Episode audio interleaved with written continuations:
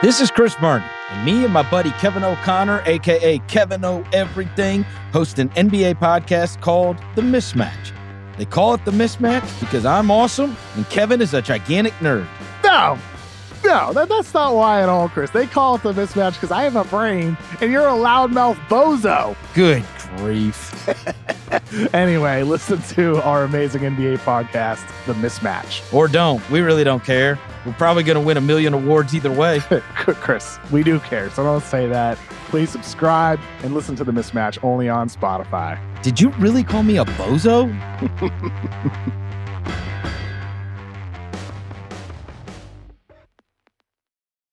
It's the full go presented by FanDuel. The playoff action is heating up, and with FanDuel, you can bet on everything from the NBA Finals MVP to who's going to lift the Stanley Cup. And right now, you can check out the new and improved Parlay Hub, filtered by odds, sport, and bet type to easily find the most popular parlays and same game parlays, or SGPs as the kids like to call them, all on one page. Plus, start betting on the pulse and get paid instantly when you win. So download the app today and bet with FanDuel, America's number one sportsbook. The Ringer is committed to responsible gaming. Please visit rg-help.com to learn more about the resources and helplines available and listen to the end of the episode for additional details. Must be 21 plus, 18 plus in DC, and present in select states. Gambling problem? Call 1-800-GAMBLER or visit rg-help.com.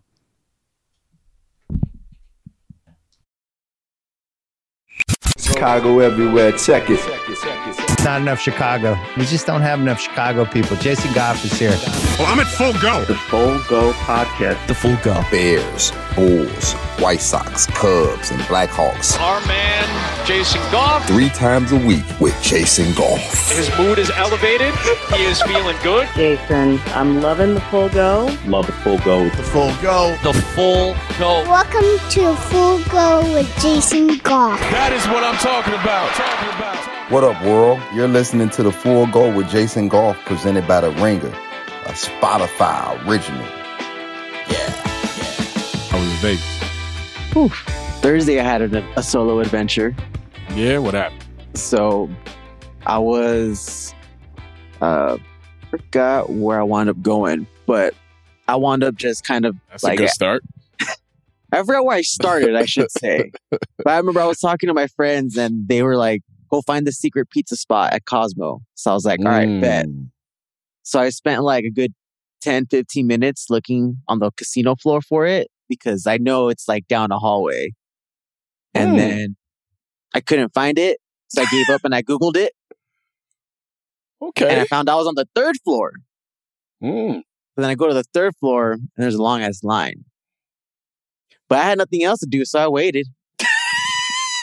Ah, the shit that Vegas will make you do. Really? Hey, I was alone. I had my AirPods on, so I had Yeah. music. I was Yeah, on a good time. buzz. So I was like, yeah, hey, I want a pizza. So hey, I, dude. I, I got Earl pizza. sandwich, back to pizza. my room. about- yes, it's whatever Man, you need. y- do y'all know how weird it was to walk into a conversation about a secret pizza place? I'm thinking my man's looking for pedophiles. Oh, see, yeah, there it is. There it is. There it is. There it is. And, and the, the, the QAnon conspiracy theorist, Tony Gill, has now entered the chat, ladies and gentlemen. what is this, episode 125? I think this is? 125. 125. 125. All right, man. Vegas. Vegas will do some things to you, man. I have Yeah. uh, I have enjoyed But it was fun. many. I think you would enjoy it. You should come out uh, next year if we go out again. So summer league has turned into pre All Star weekend. Yeah, oh, I think it's better. Yeah, well, now that all 30 teams are there, now that, you know, everybody in the league is there, you got people setting up shop. I saw my man Big Wise out there. Yeah, I was Like, with him on Saturday and Nice. Sunday. Yeah, it was it Sunday or Saturday? Sa- Sunday. Sunday. Yeah, Vegas. Vegas has caught me in very um, different times in my life, all for work. Um, This was my first work trip for Vegas. yeah. Yeah. I think the first work trip I had for Vegas was covering the Winky Wright Shane Mosley uh, title fight. I was like 22, something like that. Oh, I forget which year that happened, but that was man fight night Vegas. Uh, the energy. Oh my god. I uh, I ended up uh, hanging out with a uh, former number one pick's niece that uh, that evening, and uh, didn't get a chance to make it to the fight. Uh, Joe Smith? we ain't doing that. We ain't gonna name no names. Uh, similar career though. Similar career to one Joe Smith. Yeah, yeah. Shout out to uh, shout out to Rosie. No doubt about it. Yeah. Found out she was an FBI agent uh, after the our interaction. Yeah, yeah. Nothing like waking up and seeing a gun right there on the nightstand. and you're like, am I about to get stuck up in Vegas in my first time out here? like, damn, I would have paid if this is what, you know, the cost was. yeah, man, Vegas will do it to you. Vegas will do it to you. Shout out to uh, Vegas Nights and Vegas Mornings. I remember the first Final Four trip we took out there to uh, Vegas as a, as a group, the fellas. Uh, we partied and did the dummy because we wanted to, hey, let's be up when the sports books open up at six so we can place these bets. There's going to be long lines and all this other stuff. Man, we partied till about 3.30 and our dumbasses looked around at each other like, we can make it to six. Boy, was that a bad idea. The rest of the day was shot. Like we were, well, I know I was in bed, but you know, shout out to Lacey's for rejuvenating my spirit and getting me back into the mode that I needed to be in. Ladies and gentlemen, if you've never been to Heaven on Earth in Vegas, I don't even know. If, I don't think it's still uh, open, but um, I think it's like there's a little, it's a little establishment for for uh, people out there who are um, connoisseurs of the performing arts so to speak. Uh, there's, there's, like the big ass white joint called like Palermo's or so I, I, think it's Palermo's or something with a P. And then like the little corner door is Lacey's. And when I tell y'all, I lived in Atlanta for two years. Okay. So, you know, Onyx, Kamal's, Magic City, whatever, whatever you, you know, whatever you want to do. Follies, I was never really a big fan of Follies like that. Um, I know my guys were. My guys were huge fans of Follies. I think I went into Follies broke as hell one night, and I was like, oh, I don't want to be here. And I think that's because being in the GC broke is just you talk about. It's it's a depressing place sometimes when you got all the dough, but when you have no money, I'll never forget. I looked at my man George, and this is when I first got down there, and I was like, Hey man, I'm I'm piecing it together down here. And but at that time, I was you know making decent money, but you know, eh, you know, eh, not not enough to feel as comfortable as you wanted to feel in the club, man. Not enough to make man. it rain. Eh, see, and that's the thing. I've never been a make it rain guy. Never been a make it rain guy. Let's make this a more personal experience. You feel me? That's why like, make it rain for yourself. Yeah, it, I mean, on multiple Fuck accounts. Yeah, that too. You know, that that's the sentiment as well. but yeah, man, it's, it's too much of a free for all. Like, uh, I, I, what what are the rules? What are the like? What are the rules in the gentleman's yeah, club? like I, um, I mean, I what is be tipping? like, don't, you don't want to be that's a big one. The, yeah, you uh, be the weirdo. Here's, here's, a dollar, young lady. Thank you. But you, but you got to be careful. You got to be careful though, because you get the the weirdos who don't who weren't raised in proper gentlemen's club etiquette, which is you see these dudes who are balling up ones and throwing them at the ladies, and like, oh, you you this is this is your only interaction with a woman, isn't it? This is this is unfortunate. Like I've always and my guys are probably thinking I'm weird for this, but like I've always bought dances and stuff for my friends. Like it never really, you know, like I always wanted my, my boys to have a good time, right? So I was never the guy that was like, all right, it's gonna be me and it's gonna be you for two hours and don't move. You know what I mean? Like, you know, go enjoy yourself. Like that's that Atlanta really took the stigma away um, when it comes to gentlemen's clubs for me.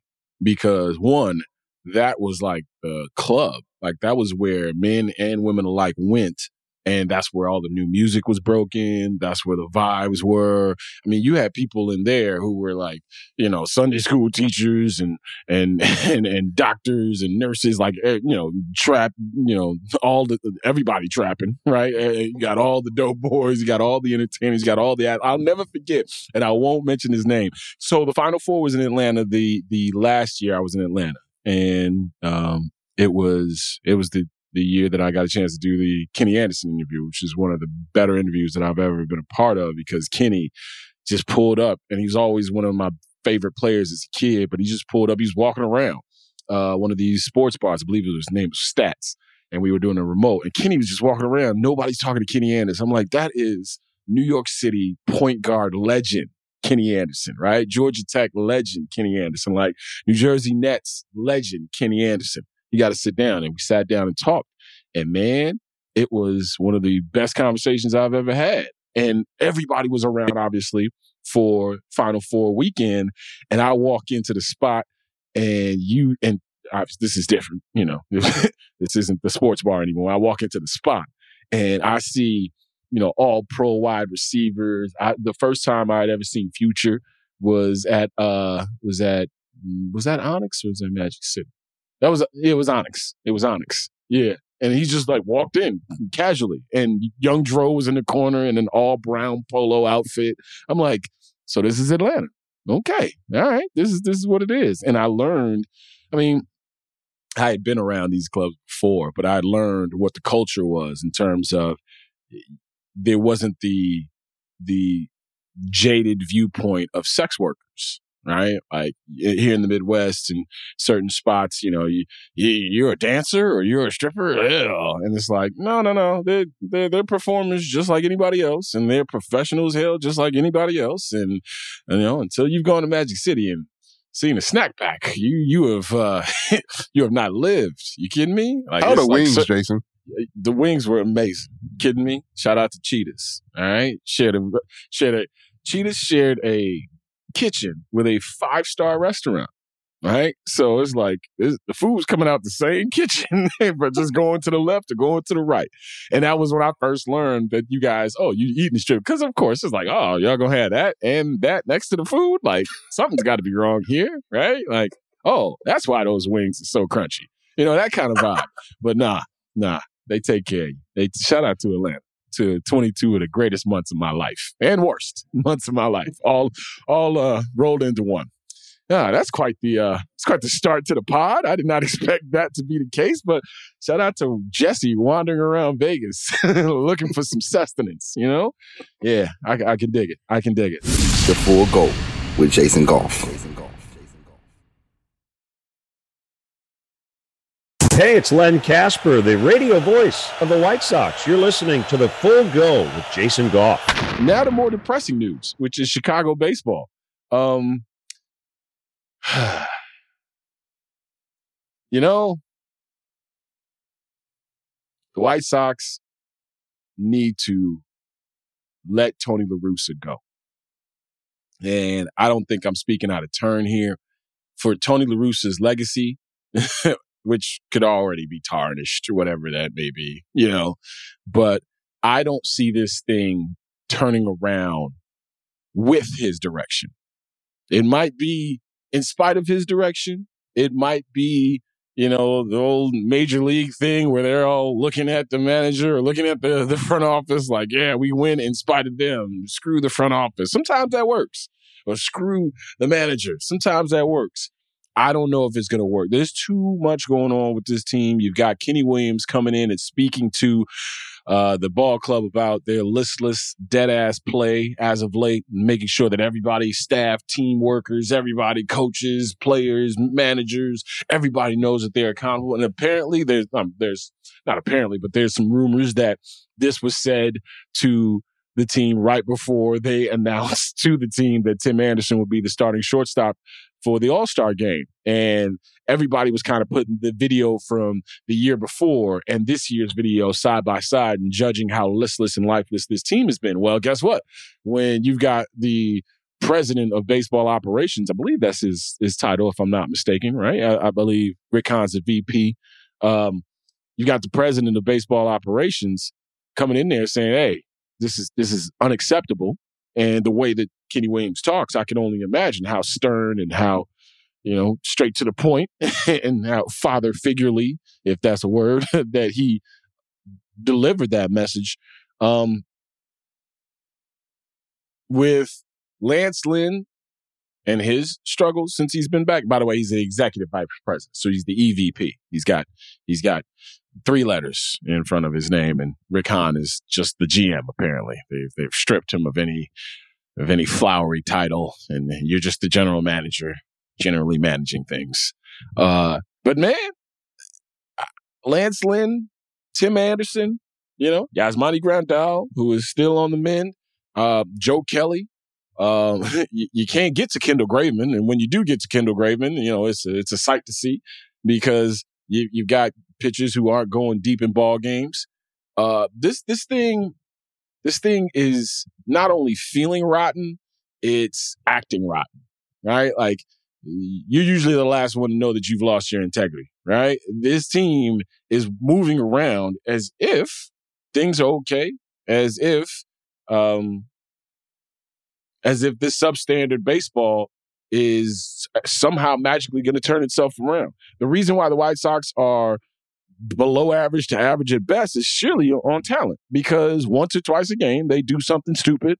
Uh, and this this latest instance comes from the way they pitch Jose Ramirez.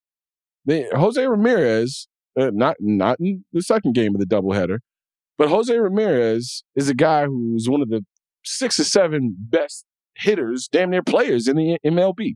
Right? You have been tattooed by this man over the last couple of years. And your scouting report going into a game with a young pitcher and Davis Martin is, hey, pitch around him. Well, guess what you don't do?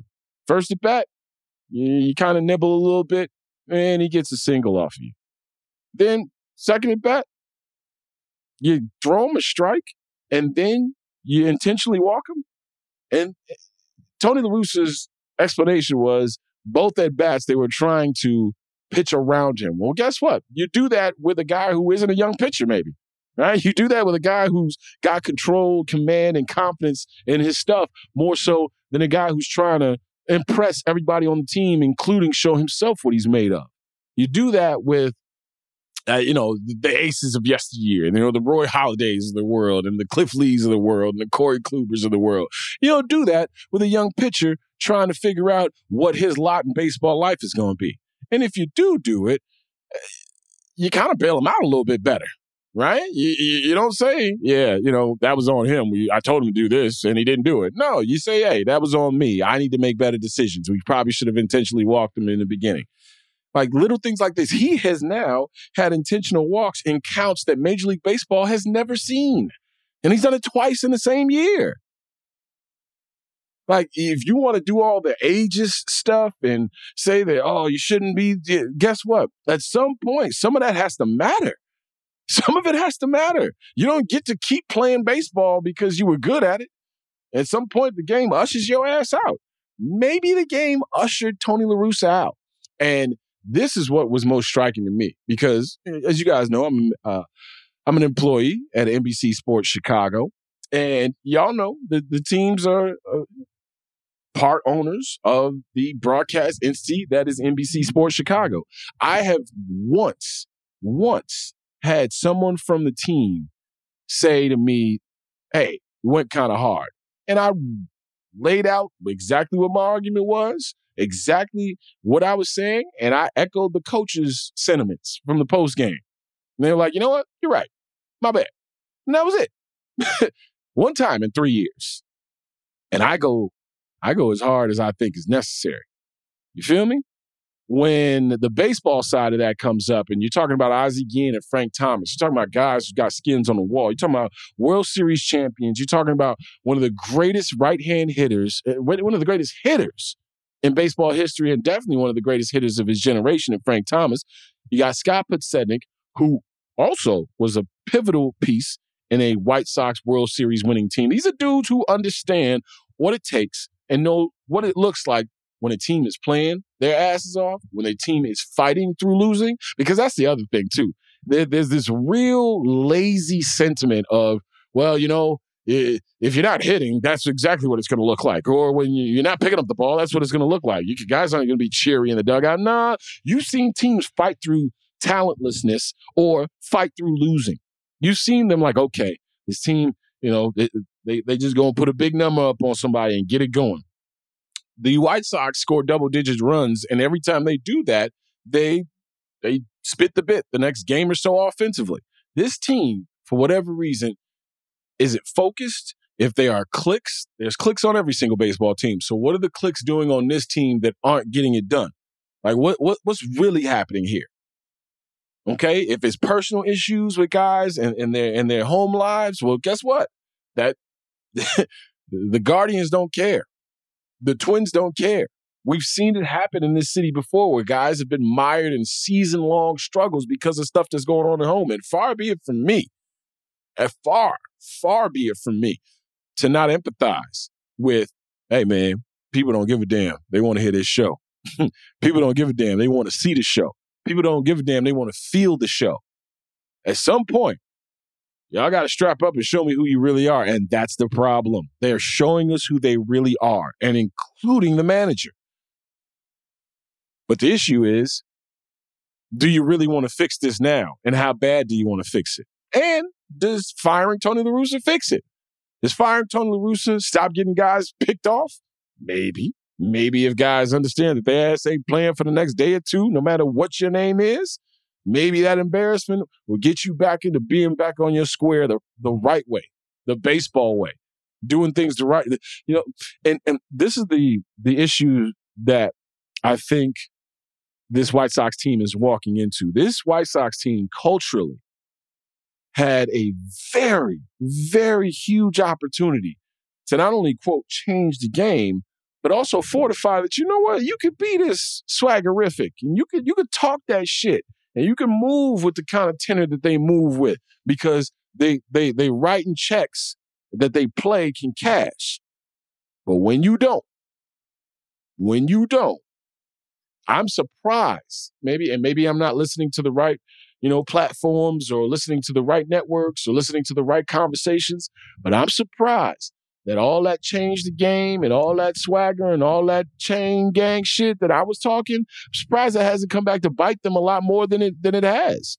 People are so so apathetic about this team that they're not even complaining with the the the ferocity that I expect. And and far be it from me to make y'all summers any worse than it has to be. Like if you don't want to complain about the White Sox, please believe me, I understand. But if Jerry Reinsdorf and Rick Hahn and Kenny Williams are pressing alarm bells because Kenny Williams doesn't walk into a clubhouse if everything is okay. That's that that like there are certain y- y'all know it out there you know, you, we all been in relationships, whether it's with your guy, or with your girl, or both of them, whatever the case may be. We all know the buttons we could press. We know how many times we could press them. Everybody's got that one button. You're like, ooh, I've been waiting to dance on this button, but it ain't the time. It ain't the time. It ain't the time. When is the time though? When is the time for Jay Reinsdorf? When is the time for Rick Hahn? And and I I I'm hesitant to say when is the time for Rick Hahn because, and this is no shade to Rick, I don't know how much power he has to pull off a move to change the direction of this team. Thank God for Dylan Cease. Dylan Cease goes out there, gets nine strikeouts, three walks against Josh Naylor and this Cleveland Guardians offense, right? To split the doubleheader. The White Sox are in the same position they were in a month ago.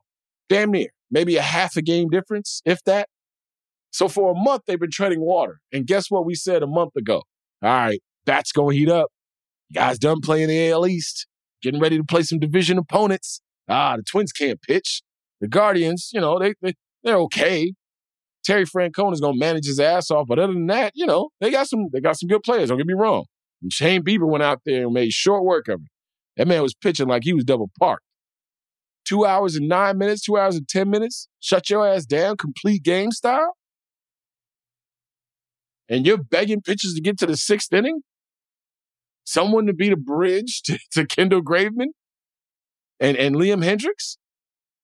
The way this team was put together, it was supposed to be able to withstand certain injuries. It hasn't been able to withstand certain injuries. The way this team was put together, they were going to fight you tooth and nail, whether it be in a cornfield in Iowa or on the south side of Chicago or in Minneapolis. The way this team was put together, we were told, shut your ass up. Second base and right field gonna figure itself out. We got what we need. So far, the way this team has been put together, all three of those questions have been answered with a resounding thud.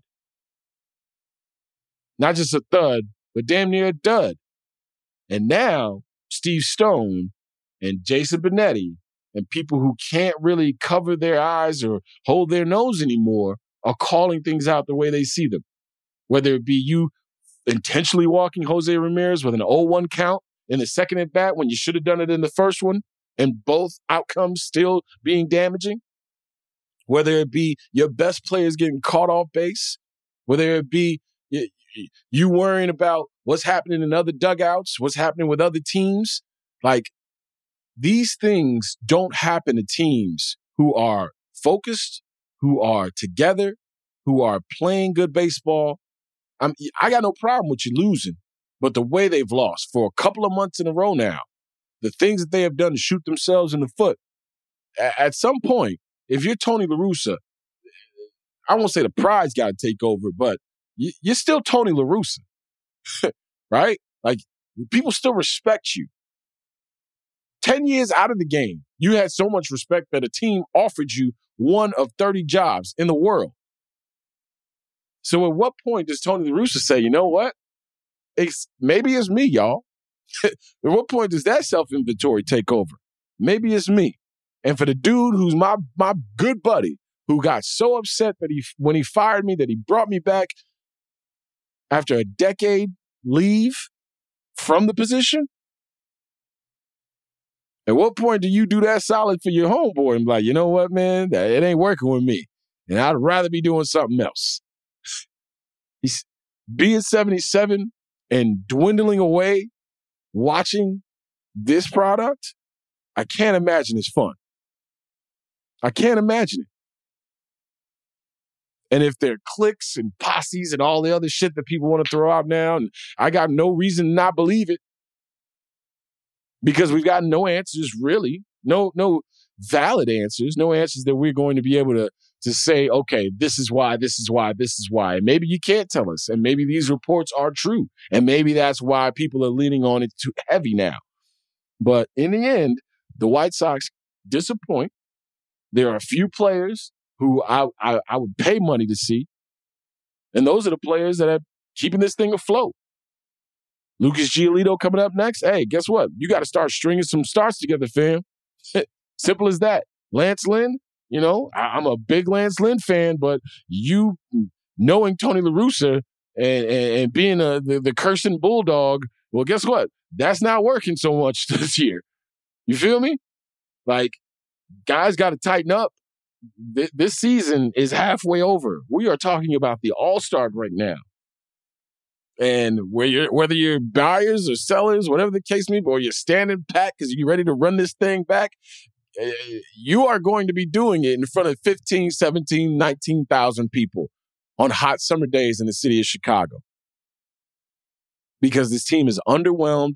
It's been um, disappointing to watch. It's been uh, Jason Benetti and Steve Stone are these the sole reason this last. I, I'm not gonna bullshit y'all. Last couple of weeks that I've been watching White Sox baseball, the sole reason. Switch over to the Cubs. Check out my man Nico Hoerner. Right, see Ian Happ hit a launch one in the first inning. Like, oh look at that! This is one of Ian Happ's last home runs as a Chicago Cub. Right, like what what what is my summer? What is our summer? Right, White Sox and Cubs are the soundtrack to your summer. For how long now? And how long has this soundtrack been? Eh, eh, what are we doing here? I, I'm not going to sit here and continue to watch bad baseball and then come in here and act like something different is happening. If the White Sox want to turn this thing around, it seems like a, a move has to be made. I just don't know if that move will be made, can be made, or frankly, if they want to make it. I don't know what the White Sox are right now.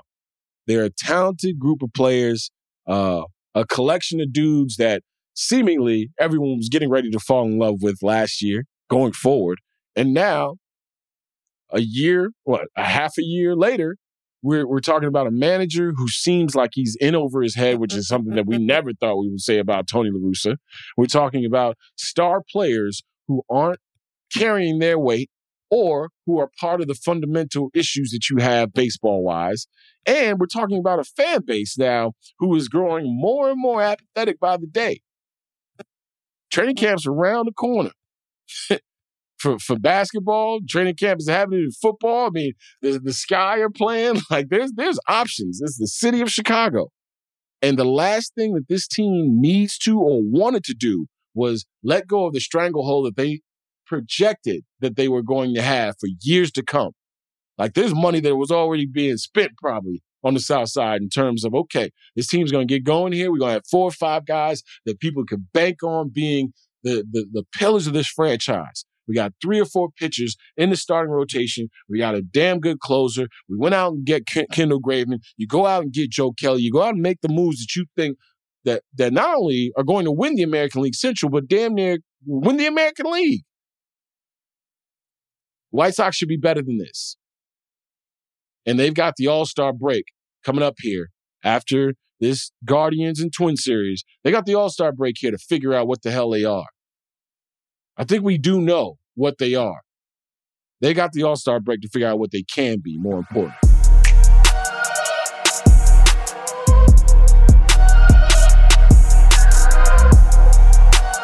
We don't really do the jazzy intros on this thing. We just start recording. And I will say this uh, I am so happy that you could join me because for the people who don't know, I have actually talked to Nicole Auerbach from The Athletic, senior writer for The Athletic, by the way, uh, before in my Big Ten radio days when Anthony Herron would call in a favor. Next thing you know, Nicole would pop up at like 6.15 in the morning to be talking to me, Anthony Herron, and maybe five or six listeners out there. So now, hopefully we've spread that net to maybe catch 10 or 15 listeners of the pod. Nicole Auerbach joining us here. Nicole, I'm so happy to talk to you because I have no idea what's happening with the conference that I grew up watching. Like, USC and UCLA being a part of the Big Ten. I remember when Rutgers and Nebraska was a thing. It was like, hey guys, we're getting a little getting a little weird out here. What's happening?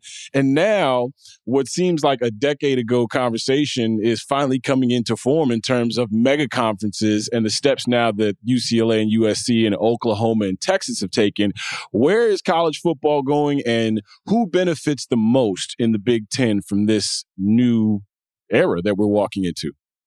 Yeah, well, well, I'm with you. First of all, I mean, it's going to take me a while to get used to like LA being in the Big Ten footprint. right. Um, already been making lots of jokes about travel expenses and trips um, for our beat writers. Like we, my friend Audrey Snyder covers Penn State. I'm like, that is going to be quite the trek to get from State College to LA. Yeah. Um, but you know, I I think that everyone in the Big Ten ultimately benefits. I mean, we, we we can talk about this for sure about like the travel and especially Olympic sports. I mean, this is not just a football only move, but it's obvious that this is going to bring in a lot of money for the Big Ten. They were already going to bring in a lot of money, and we're waiting on this new media deal to be announced so that we actually see, you know, which networks, which partners, um, and also, you know, what the dollar figure is. But but you know that getting the LA markets and getting USC and UCLA as brands is going to increase that. And so, you know, we were already I had you know friends at a, a Navigate, a research firm, crunch the numbers well before USC and UCLA were set to join the Big Ten. And they had projections saying that Big Ten schools were going to get over $100 million per school per year in media rights payouts projected by the end of the decade. So that was before you add the LA schools and that market. So that number is going to go up, obviously. And that whole conference is going to benefit from that. And I, I think, you know, we've seen so much anxiety from schools and fan bases and coaches in leagues that are not the Big Ten the SEC. And and it it seems very fair because the money is going to drastically change by the end of the decade. And those two conferences are going to be paying out so much more per school. I mean, in those projections from a few months ago, with USC, UCLA in the league, the Pac 12 was still projected to make like $40 million less per school per year by the end of the decade. I mean, that is a drastic difference. And I, I think USC and UCLA said it pretty clearly when they announced their move that this was about a stability. People don't leave the Big Ten, but also you know that you'll be able to bring in the money to pay for competing at the highest level. Like you'll compete for national championships because you know you're going to have the money to invest in the resources and the salaries and all the things that you need to to do that. What kind of started these dominoes to falling? Is it the fact that the Big Ten and Pac 12 felt like they were getting edged out of these, you know, these semifinal and final four situations where every time you looked up, you saw two or three SEC schools and maybe one Big 12 school? Uh, is it the movement of Oklahoma and Texas? Like, what, how does this thing start to where now Kevin Warren is looking at a 16 team conference? Well, I, I, think that if you look over the course of different moves in, in college sports history, um, you know, there were certain priorities at different phases, but also the idea that you know, heading into media rights negotiation is a time to evaluate like where you are. And the SEC moving to add Oklahoma and Texas uh, certainly sparked this. I mean, it sparked an entire round of realignment last year. This affected every level of Division One. You've actually even seen schools move up to Division One to backfill some of the other conferences that lost people.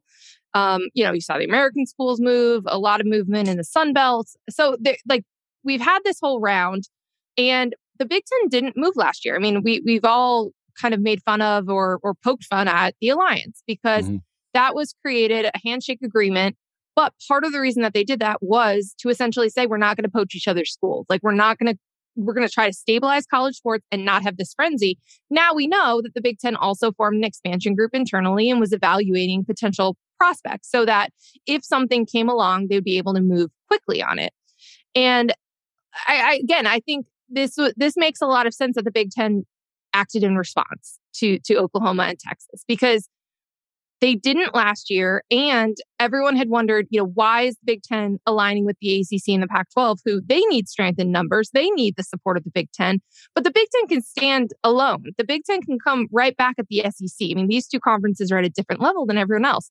So this move is a power move. It, I think it's ultimately a bigger move than adding Oklahoma and Texas to the SEC because you're going across conferences. Now you're you're truly national conference, going from LA to New York, and it's USC. But you know that move stunned everyone because it came after a period of relative calm. This there there was a lull, right? We again we went the dominoes all fell all the way down, and then this happens, and you know potentially gets you know another round of realignment going or at least creates that that anxiety um, and the panics and the fear and the distrust and all of that that we had last year as well. So it, it's going to be really interesting to see how this plays out in terms of you know the power moves and and the dynamics in these commissioner rooms because as we know college sports does not have a czar it does not have a you know a, a commissioner for the for college football or college basketball there's so much already decentralized power and decisions get made at the commissioner level or those commissioners sit in a room together and try to do the college football playoff expansion and didn't get there last year. Um, so there's there's a lot of power in in now. Obviously, there already was in the SEC and and the Big Ten, but this just even creates more of an imbalance in in those in those rooms. So when we're talking about the rooms of these presidents boards and these committees and these chairs, the the academic piece of this is very important. And when you look at UCLA and USC, I think that they can look at their presidents who don't give a damn about the Olympic sports or football or whatever the case may be and say, we're going into a conference that, that still values academics at a high level in the Big Ten. That's one of the Big Ten's calling cards. What happens when five, ten years down the road, this thing becomes an arms race for other schools and the revenue that the TV networks are providing? Obviously, you want more eyes, you want more national, more of a national footprint. What happens when you have to start? Because I start to think about Duke basketball, where there was a time where Duke basketball wasn't wasn't talking to your one and duns, right? That's that's what Kentucky does. That's what the other school will do. And then you all of a sudden you had to keep up and you had to start recruiting the Jabari Parkers of the world and people that you knew were only going to be on your campus for one year. Do you think that there is any sort of, I don't want to say slippery slope because USC and UCLA aren't cases of this, but do you think that there will be so much of an arms race to try to gather teams in these mega conferences that at some point you're going to have to start explaining to these university presidents who don't give a damn about football that, yeah, eh, we're going to have to start to talk about standards here a little bit more? So with the caveat that obviously these leagues could continue to expand and and on their own timelines we're not really sure but uh, again a lot of people don't think that the big 10 and the sec are going to stay at 16 forever right. i i think that the most important thing to think about because I, I know everyone loves to kind of you know okay these four schools could go to the big 10 these four can go to the sec and this is how you know you break it down and create these mega conferences but the dollar figures that we're talking about like a $100 million per year payouts means that anyone you add needs to be worth at least $100 million per year. Because otherwise, your existing members are going to make less money. And so you're adding for the sake of adding, but you're not adding enough value. And so that's really where this comes down to when you're talking about it at that level in this round of realignment. Um, I remember trying to explain this to people so many times last year when people were wondering, oh, is Pac 12 just going to take like half of the existing Big 12? And I'm like, well, how much money are each individual school going? Because you're dividing the pie by extra slices every time you add someone. So I think that's just important to remember because that will stave off some of this. I mean, I think there's short lists of schools that we know create, you know, exceptional value. And those are the schools that we're talking about, the Notre Dames, Oregon, maybe FSU, Clemson. Again, the ACC has a grant of rights, so there's contractual issues about trying to go after ACC schools. But that's just something that will ultimately keep people where they are, or at least not create a frenzy where we're talking about like a 30 team league right now because you're still trying to hit certain dollar figures. You're still trying to bring a certain amount of value because you don't, you can't have your own existing members take a pay cut just to have a bigger number. So, like, if the SEC is going after a school that the Big Ten is interested in, that could create movement. But that's not what we're talking about here, where people are just like kind of scribbling on napkins. Um, I, I think that the academic point is a really good one. And this is something that I've, I've always said when people want to talk about the Big Ten adding schools. First thing you need to do is Google and see if they're an AAU school. An AAU designation is an academic research institution designation. It's like the best research universities in the school. And every school in the Big Ten is an AAU school except Nebraska, but Nebraska was when they got added. So that accreditation fell off since they've been in the Big Ten, which is a sore subject in the Big Ten. So, like when you're looking at potential schools, I mean, we talk about fit, we talk about all those things, but that's something that those presidents who have to sign off on these moves are going to look at. So, um, you are going to talk about like that. That's not going to change. I mean, I, I could see them maybe going for, you know, again, a high academic school. It's not technically that classification, but that's where you got to start when you're talking about where could they go from here is looking at those types of schools. And that's why you have, you know, like the North Carolinas and, and places on that list. Um, but, you know, it's, it's going to be really interesting because I think you could also go a few steps from here and say, okay, you know, does this eventually end up like an AFC NFC situation where you have two leagues and the champions play each other for a championship. Um, we're we're steps away from that, but but we're certainly headed in that direction when you have two conferences that are growing that are head and shoulders above everybody else. You mentioned FSU, you mentioned Clemson, and the grant of rights thing that you hit me to. I, am definitely going to look into the Notre Dame piece. Uh, since I was a child watching late 80s, early 90s college football. I, I, grew up a Michigan fan. So Michigan Notre Dame was, it meant something to me. And they had their own network and, and they still have their own network and a couple of games, obviously on ESPN and ABC or Disney um, entities would the Big Ten just be fighting against the TV money and their own network and the identity that Notre Dame has created over I, I lo these many decades? What what is the what is the last ditch effort to try to make sure that Notre Dame football stays independent if you are a Notre Dame fan or if you are part of the faction that wants Notre Dame to stay independent? Because if you're looking around, there's there's a bunch of money out there and all these other schools who don't have the, quite the heritage that this Midwestern school has is still staying independent. Right. I mean, I, I, think the idea, the heritage, like the importance to Notre Dame as a school, as an athletic department, fan base, like is very important because they could make more money if they're in a conference, but they value the independence. And so, like, the two things to me that if they get affected, they would be inclined to join a conference. One is they can schedule who they want when they want. So they have a national schedule, they can play all of these traditional rivalries USC, now a member of the Big Ten, but like there's certain games that are very important to them, but they're able to schedule those games right now. And they have no ac- no no issue accessing the college football playoff. So as long as they can access whatever the postseason event is and they can schedule who they want, there's no impetus to join a conference. Now, if you're worried that there are going to be mega conferences and that you're going to be squeezed out where like you may not be able to schedule the way that you want. You know, if, if those leagues go to let's let's say hypothetically 10 conference games, there's less opportunities for you to play, fewer Saturdays that are open for those teams. And if you really need to play USC, you really want to play Michigan or Michigan State annually or whatever those those games are, um, that could become more challenging. Or in in a different playoff format, do you not have as much access? Obviously, Jack Swarbrick, the AD at Notre Dame, was on the playoff selection committee. So part of the benefit of that proposal last year, the 12 team model, was that there were six at large spots. Notre Dame was never going to have a problem making the playoff. And I, I, think that that was a really important piece because if, again, there's two things, two pillars to this. Um, and if one of them is is in the clear, you're fine, and you don't have to worry about that in just scheduling. But if you're worried about, you know, is this the wrong time to be on an island as as as people are moving more and more towards the Big Ten and the SEC, that could change some things. If again you decide you do need more money, that could change some things. But really, I think it's about schedule and access to the postseason. So those are the things to keep an eye on as we, you know, kind of wait and see if this is going to be the move that ultimately gets Notre Dame to join a conference. What's the next big school or a couple of big schools you think getting ready to jump into one of these mega conferences? Well, again, I think so. I think Notre Dame is is that's the next one. Well, Notre Dame is the question, right? You, you, are they going to?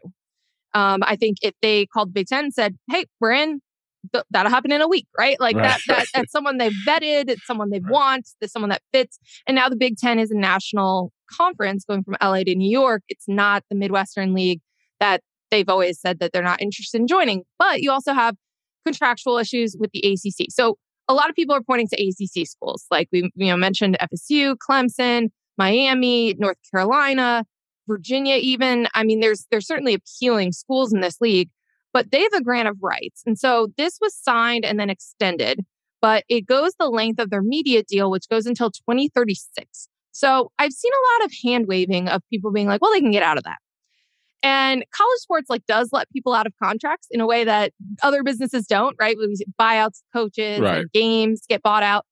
Um, but I mean, I think what's happening now is you have a lot of lawyers looking at this grant of rights and seeing how rock solid it is. If if you paid an astronomical amount of money, could you still get out of it? Because technically the league owns the rights of those schools. So there's a lot of complicated factors there. Like the reason this thing was implemented was so that people could not leave. This was after Maryland left for the Big Ten. And the idea is to not let people jump ship so easily. So that's going to be a really fascinating uh, dynamic to keep an eye on. And again, I think some people have been hand waving it too too quickly that it's easy to get out of or it's possible to get out of. And we haven't seen anyone challenge it. We haven't seen, you know, uh, someone sue. You know, we haven't seen someone try to get buy themselves out. But could we see that? Maybe. Um, do we see the Big 12? Big 12 wants to be an aggressor. Do they ultimately end up adding the, the Arizona schools and the Utah and Colorado? What happens with Oregon and Washington? Do they stay, recommit to the Pac now Pac 10? Um, do they do they try to keep their options open? Because if the Big 10, you know, if, if Notre Dame's not interested in joining a league, do they then look at Oregon and Washington? Right? Like there's so many moving pieces here, and I don't think anyone needs to react in a knee jerk way. And probably a lot of the stuff about who brings value and who doesn't is something that they've been exploring for the last 11 months because, again, Texas and Oklahoma started this, and that was 11 months ago. But I, I think, um, so I don't know exactly where it's going to come. But I think that there's a lot of different angles that are really interesting that could really impact things. And then obviously, there is the option that the Big Ten and SEC do stay put at 16 for a little bit the Pac 12 schools recommit to each other and everyone kind of exhales for a minute. Uh, so that's also a possibility. We'll see. We'll, we'll see. I mean, it's going to be really interesting to see who ends up moving in this phase. And, you know, the Pac 12 has rights that they, you know, a rights deal coming up. Big 12 is after them. So there's like a lot of moving pieces here, um, weeks, months, years to come. Last thing I have for you, and appreciate your time as always. Uh, how does all this, the realignment of the Big Ten and chasing Notre Dame and what's going on in the SEC, how does this affect the name, image, and likeness generation and what that rule means going forward with all the influx of cash that is coming from these conglomerates now as conferences? Yeah, it's a good it's a good question because I think you know obviously they've already attracted a lot of attention from Congress and also, you know, the collegiate model from the justice system and Supreme Court. So people are paying attention and they're seeing the astronomical dollar figures and seeing, you know, that these athletes are still not uh, employees and they're not they're not making salaries, not making hourly wages. So I think people in general are feel better about the fact that they can capitalize on their likeness. But I don't think that stops the push. There's there's different lawsuits making their way through the system related to, you know, again, athletes being employees. I think a lot of people on campuses are are you know thinking and preparing for a world where eventually you have employee employer relationships.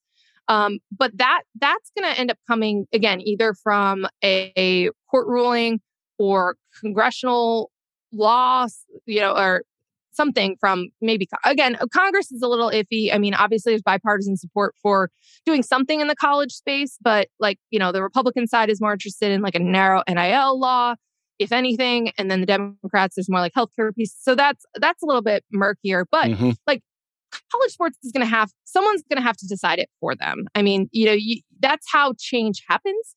And the Alston ruling and the legal environment that college sports have been in for the last year is very different. And I think that that's where, you know, we're going to see some some people challenge some stuff in that legal environment and see where it goes. But I, I don't think that, you know, obviously adding across the country and the amount of travel that's going to happen for Olympic sports is not a good look for an enterprise that is under scrutiny like this. But I think that um, it doesn't affect, you know, obviously everyone will have NIL opportunities. They'll be able to do this stuff. There will still be these pushes and challenges about eventually, you know, an employee employer relationship. But, you know, again, I, I just think what it does is if the bullseye had lessened somehow, it's back because again, we're, we're about to see how much money the Big Ten is signing its media rights deal for. And now you're going to have these athletes traveling, especially the USC and US UCLA athletes are going to be traveling all the time cross country. Um, so again, it's just it becomes harder and harder to say that it's not professionalized, that that this stuff isn't professional, some level of professional sports when you're asking athletes to do that multi-day trips during the week for like a soccer game or a volleyball game. It's going to be very hard to sell that. And so um, you know, it's it's it's not just an optics problem. I mean, this is this is going to end yeah. up it's an actual logistics to, problem. yeah, it's a logistics problem. It's it's it's an issue that you yeah. know is going to come up in these cases. I mean, there's just a lot of pieces to that, but just like you know the coaches' salaries and the money that has been spent, um, it is just another feather in the cap for those trying to challenge the system. Yeah, no doubt about it. But Nicole, as always, I, I, we get smarter listening to you. We get smarter reading your stuff. You're you're a star for the athletic senior writer. Before we get you up out of here, you know, of course, you know, Spotify is the gang. We got to put together a playlist. I haven't really wanted to know what anybody's been listening to lately that I've interviewed. I want to know what you're listening to, like old, new. What, what's in rotation right now for Nicole Auerbach? No, no, no, no. I, I see. I see you raise the eyebrows. Is it something that you uh that, that you no. guilty pleasure? It's well, it's, it's not really a guilty pleasure because it's popular, but uh, the, the Harry Styles album is great. And there you go. Like I, I was not a Harry Styles person, and I can. I, there's no skips. I just play it all the way through. It's a great summer album, great rooftop, great driving album. Um, so really like anything from there. Um, but I would probably say like "Love of My Life" is is my favorite song, but "Satellite's" amazing. Honestly, I just go, I just go top to bottom. Tony, we are about to get a full album review right here. She hit us with the no skips and everything. Look, no look, skips. look at Nicole out here trying to take other people's jobs and music reviews. I appreciate you. Nicole Auerbach from The Athletic joining us here on the Full Go podcast. Thank you so much, Nicole. We'll continue to read and listen to whenever you are available and providing content for us. Thanks for having me. Time for some commercials. Hey, this is Lance Briggs. You're listening to the Full Go with Jason Goff. Hey, man. Hey, buddy. How you doing? Not too bad. How are you doing? I'm I'm okay. This is Jason Goff from the Full Go podcast. Uh, may I speak to Jim Murray? Oh yeah, no, that's him. Hello. Hey, buddy. Um, I, be- before we're done taping tonight, I just wanted to drop in on you because the Bears traded for someone who I believe plays wide receiver, and out of the Arizona State University, the the tradition, the famed tradition, Arizona State Sun Devils. He he was around your area for a little while. Can you please give me a quick scouting report on N'Keal Harry? Oh, I'd be happy to. He is uh, the worst draft pick ever by Bill Belichick.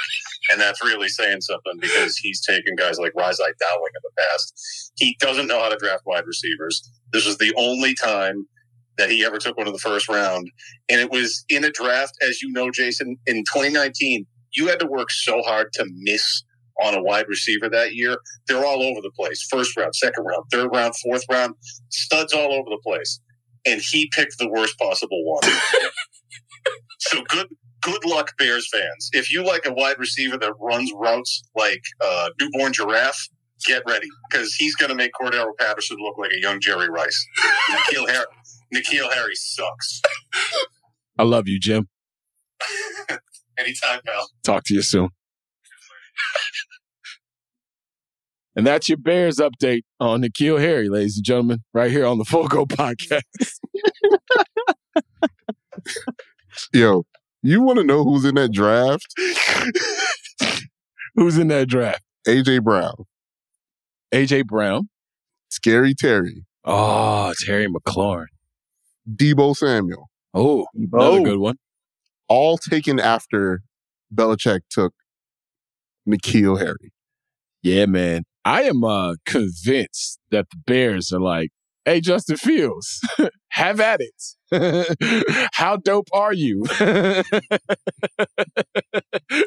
boy, boy, boy. They, I, I, mean, I'm sure N'Keal is a nice young man. I'm not actually sure about any of that, to be honest with you. But if you go to the Patriots and they don't have a use for you, eh, like who are the players that the Patriots are like, yeah, this guy can't play football, and then just like bursts onto the scene for someone else?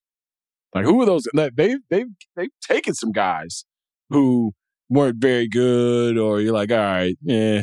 But I mean, are, does Jimmy G count? Yeah. I guess that's like that's like half. But that was, but but that that's was, like half. And and also that was the relationship between Kraft, Brady, and yeah, it was like a, a triangle, yeah, a love yeah, triangle. Yeah, rolling out right there for you, right? So yeah, that that that's a different. But I'll give you Jimmy G. You know, right? Jimmy G took a team to well, went with a team to the Super Bowl, right? So I, will give you Jimmy G. But yeah, one Super Bowl, two NFC Conference championships. There you go. There you selling go. High, selling high on Jimmy G for anyone else who wants him. Shout out to the Bay and their love for bad quarterbacks after Joe Montana. But seriously, I I I saw something on Twitter and I'm gonna find it right now because this this I don't know how you're not telling Justin Fields that you don't like him as a person by acquiring some of the the the pass catchers that this team has acquired. Um, I don't know if N'Keal Harry, D, what was my name? Uh, St. Brown. Uh, I know it's Equanimous, but you know, I'm I'm gonna call him Equimini because it's a dope name, and I should be more respectful. It's Equanimous. My bad, brother. Um, is it Byron Pringle? My man who got he he already got popped, right? He, he already got in trouble before he even threw the pads on, right? Um, Cole Kmet, who we still waiting on to see that Notre Dame thing, kind of, you know, that, that second round tight end boy, Adam Shaheen is sitting somewhere like, see, wasn't me, y'all. but if uh, Justin Fields is getting all the love from everybody in the building, oh, he's working so hard. He's he's first one here, last one leave, best shape of his life. Every single cliche that you could throw out there. And I'm looking at the dudes that he's getting ready to throw to. Like, what? N'Keal Harry?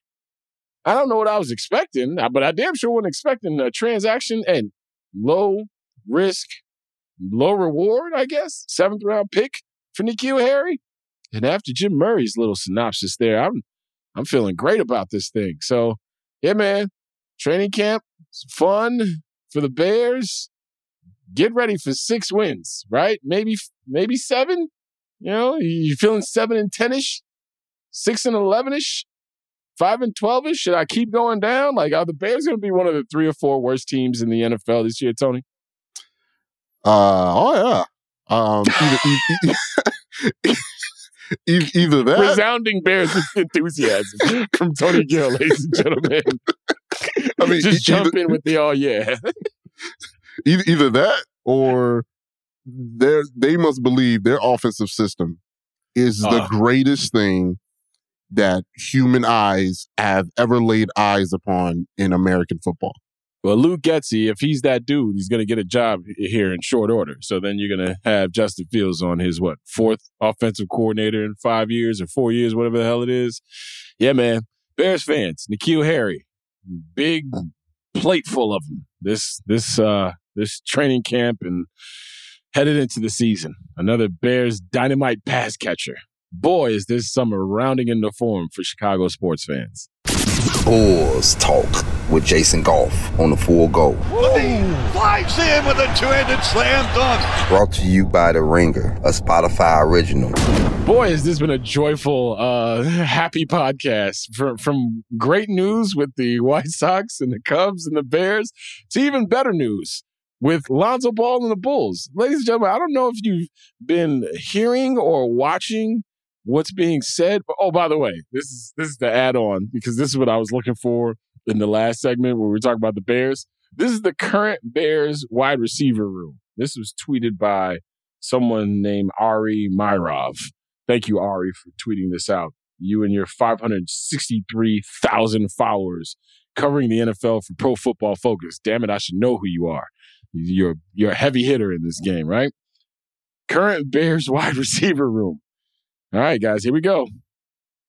Darnell Mooney, Velus Jones Jr., Byron Pringle, N'Keal Harry, Dante Pettis, Tajae Sharpe, my main man, Equanimeous St. Brown. I took the Saint off. I, I just called him Equimini Brown earlier. David Moore, who got in trouble the other day, I believe. Isaiah Coulter, and Simba Webster, Daz Newsome, Chris Finke, and undrafted rookie Kevin Shea. Ladies and gentlemen, those are the pass catchers, the, the men who have been tasked with the receiving duties when it comes to Justin Fields and this high powered Bears offense you guys are getting ready to take in this year. I don't know about down, you. Chicago, Chicago Bears. Bears. And all the play lead the way to victory. They're down, Chicago Bears. And everybody. Yeah, all right, we're done. We're done. We're done. On to more um, depressing news. So, K.C. Johnson, who works for NBC Sports Chicago, venerable scribe for NBCSportsChicago.com, former Tribune, Chicago Bulls beat writer, Bulls historian. This dude is going to be on the Mount Olympus of, of, of Chicago Bulls writers and, and, and covers and observers in the city's history. I love KC. He's an Evanston Township High School guy as well. So, you know, they only put out the best over there at Evanston. So I hear. He tweeted this today. Our tourist Arturas Karnisovas, speaking on NBA TV during the Bulls Raptors broadcast, said Lonzo Ball is, quote, progressing, but probably, quote, not at the speed he would like, unquote. Said the Bulls, quote, hope, unquote, he's ready for training camp. I'm going to tell y'all something right now, right damn now. This thing is getting closer and closer to not just uh oh territory, but I'm worried territory long term. A bone bruise. And that's what that's what we thought the diagnosis was. And of course you go in there and do a cleanup and Lonzo Ball was supposed to be on a a, a, month, a, a six week schedule when the injury happened. How long has it been since Lonzo Ball last played a basketball game? Like if one of y'all could look that up for me, Jessie or, or, or Tony, what was the date of the last game that Lonzo Ball played? Because his dad went on David Kaplan's show here in the city and said, Hey, everything's fine. We're working. He's going to be fine, ready for the regular season. I know his dad is his biggest cheerleader, right? His, his biggest support system, as he should be. But we heard at the draft, on draft night, from Marc Eversley, that if he had to suit up, probably wouldn't happen. The last time Lonzo Ball played basketball in an official capacity was January 14th, 2022. This pod will be hitting your ears on July 13th, 2022. It's half a year. It's been six months. And we're still talking like this about Lonzo Ball's knee?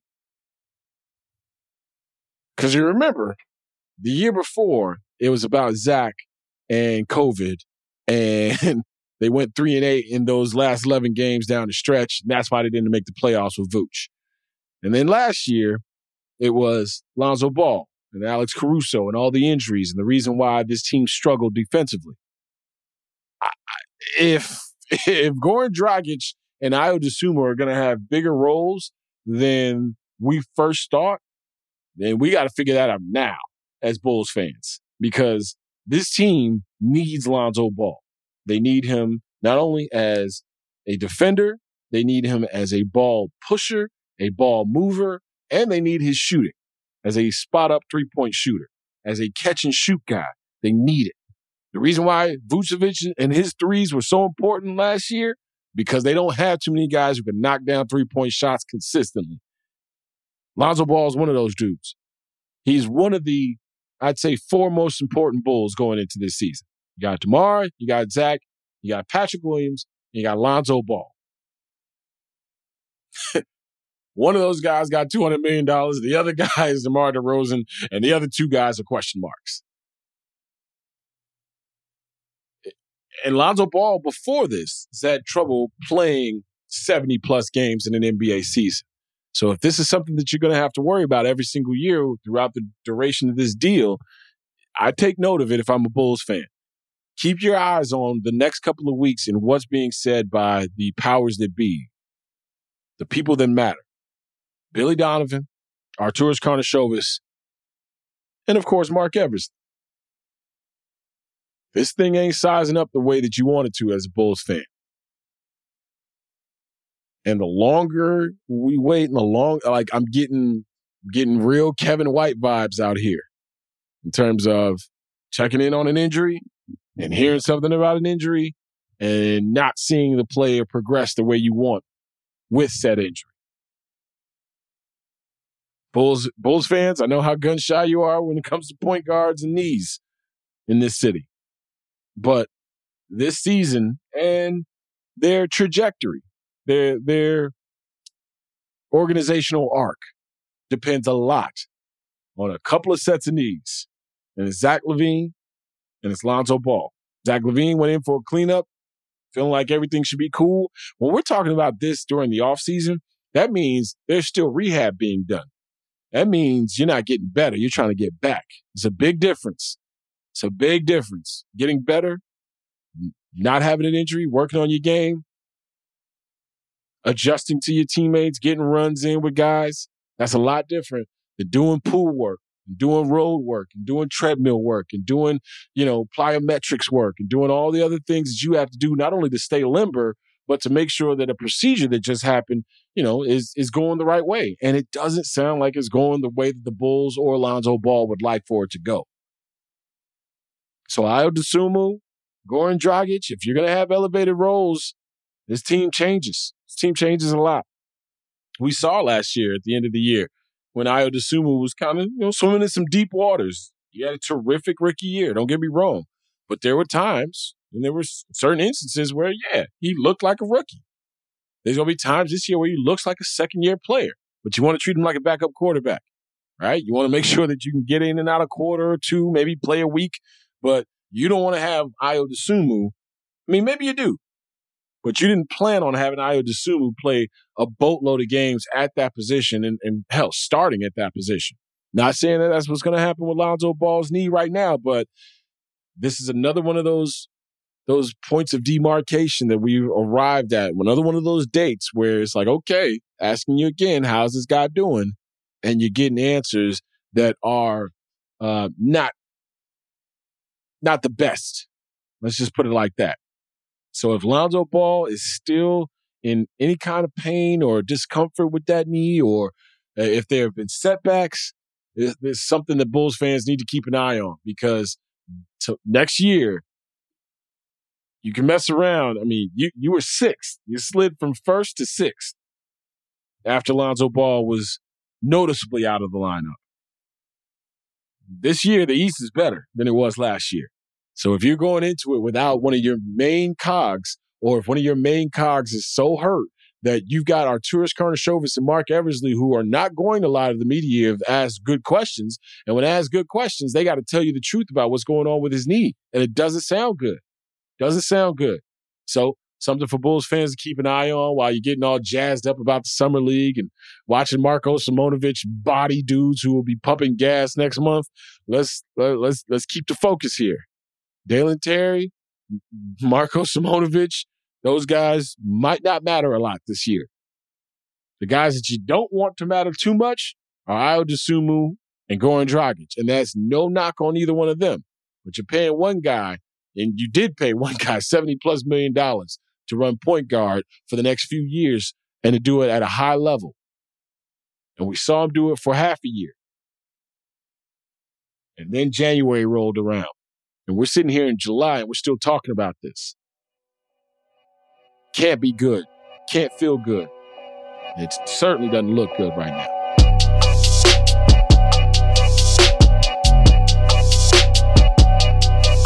Hey, by the way, congratulations to Duncan Keith, uh, second longest tenured Chicago Blackhawk. I know he retired as an Edmonton Oiler, but second longest tenured Chicago Blackhawk, second most games played in franchise history. Uh, Norris Trophy winner, Conn Smythe winner, one of the greatest defensemen the, the organization has ever seen. Um, I can't wait until that Blackhawks run gets uh, 30 for 30 or some investigative journalism done and we've already seen a lot of it, unfortunately, play out with um, the the passing of members of that organization, um, some of the uh, nefarious, shall we say, uh, things that may have happened and did happen. Um, uh, it's just you know the Kyle Beach situation. Um, yeah, that that entire championship run it was marred at the end with a lot of the things that came out that was happening during the run. But during that run, Duncan Keith was a star, rock star, an absolute superstar player. Um, as fast as any player, as fast as any defenseman with the puck during his prime. Uh, terrific passer, you know, considered a damn good defenseman, but was definitely good enough offensively to uh, be considered one of the better players in all of hockey when he was at the top of his game. Uh, when Duncan Keith was shipped off, you kind of kind of felt like, okay, this is the, the this is the building blocks of of a generation and of an era of, of Blackhawk hockey that were beginning to erode. And now you've got guys like Patrick Kaner on the phone. like, hey, get me the fuck out of here. I ain't playing with these kids. but, but seriously though, man, uh, it was it was fun to watch Duncan Keith. Um, it was even more fun to hear him uh, at the parade, bent, you know, three different times, enjoying himself, uh, only the way that hockey players can. So shout out to number two in his terrific career. Uh, I hope whatever he has planned in his post hockey career, I, I, hope he fulfills all those dreams and wishes. Uh, the dude was an absolute, absolute stud on the ice. Um, always moving. It, it, it, he was he was legendary for like the amount of weight he would lose throughout a, a season, like how hard he would go, how, what he would put his body through, and how many minutes he would play. Uh, the, the the elongated shifts, especially in the postseason, and any time that you you wanted a shift that was worth you know a, a championship effort, especially during that run, three three cups in what five or six years Duncan Keith was on the ice, along with Jonathan Toews, along with Patrick Kane. You throw in, you know, your Dustin Byfugliens, your Andrew Ladds. Obviously, the names changed throughout the years, but the the stalwarts were Kane, Toews, and of course Duncan Keith. So shout out to him for a terrific career and the joy that he brought a lot of Chicagoans and a lot of Chicago Blackhawks fans. And speaking of shouts out uh, and joy that people bring, uh, I got the news today uh, via a mutual friend that an, an all-time legend in this city uh, is fighting a fight that is all too familiar to us um, all over the world. Obviously, uh, cancer is a motherfucker. It is, it took uh, three of my four grandparents Um, if you're listening to this, I'm sure it has touched somebody in your life. Um, Lin Brehmer, the famous Lin Brehmer from WXRT of morning fame, of just radio fame. Uh, one of the better guys that I've had a chance to run into in this business. We we shared space with WXRT, uh, and, and I got a chance to share a zone, share laughs, share uh, good times, share bad times. But the bad times never really seemed so bad because Lin always had a good word. He always looked tired because he was doing the morning show and then he would, you know, have six or seven events planned throughout the day. Uh, but Lin Brehmer is fighting a a prostate cancer battle right now. And he has had to take a leave of absence from the airwaves. And not only will we miss him on the airwaves, but I'm sure a lot of people will miss his spirit and his um his nature, which is always feeling good, feeling vibes, and spreading good words and good love. Um, Lin, we're thinking about you, man. Uh, we're gonna miss all the Lin's Bins. Uh, you and Mary Dixon are two of my favorite people in the entire world. So when that crew was split up, I was sad, and I was sad for your listeners.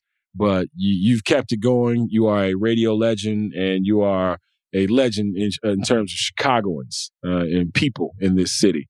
So um, throughout all this, throughout the fight, throughout whatever you got to go through medically, um, know that you got a lot of people out there who love you and who and who have your back. And we will be continuing to fight for you uh, and fight alongside of you along the way. So to Lin Brehmer and my 93 XRT family, uh, much love to you as always. It's the full go, baby! That's all the time we have for episode 125, the Full Go Podcast, brought to you by The Ringer, of course. Spotify is the gang. Want to thank our guest, Nicole Auerbach, senior writer from The Athletic. She dropped a whole bunch of knowledge on us about college football and what's happening with the Big Ten and what's next for the NCAA and Notre Dame, maybe. So make sure you check out all of her stuff on The Athletic or wherever she's talking when she's doing her talking. She's terrific at it. She's outstanding. And she gave you the Harry Styles album, you know, review, which was major. So shout out to Nicole. Looking forward to talking to her again in the near future. As always, we want to thank our production staff, the shadowy figure known as Steve Ceruti. want to thank my main man, Tony Gill, and of course, the active Jessie Lopez. If you want to leave a voicemail for us, the voicemail line is always open for you. The full go voicemail line is 773 359 3103. That's 773 359 3103. So for the fellas, I'm Jason Goff. Thanking you so much for listening to this thing, downloading this thing, subscribing to it, right? Make sure you punch that subscribe button. And make sure you rate and review us. Whatever nasty things or great things you have to say about us, make sure you're rating and reviewing us and making sure that you're sharing it with your friends and family. I truly appreciate everything you do for this pod. For the fellas, I'm Jason. Thanking you so much for listening to us once again. As always, make sure you guys are out there taking care of each other and make sure, please, please, the summer has only got about a month or so left. Be safe. Enjoy the rest of your summer, right? If you're watching White Sox baseball, go do something else every once in a while, but be safe. And we'll talk to y'all on when will we talk to them? When will we talk to them, guys? Sometime next week. Sometime next week. Because guess what? I'm going on vacation again. All right. So make sure you stay tuned to the feed. We will be updating you guys promptly. Y'all take care.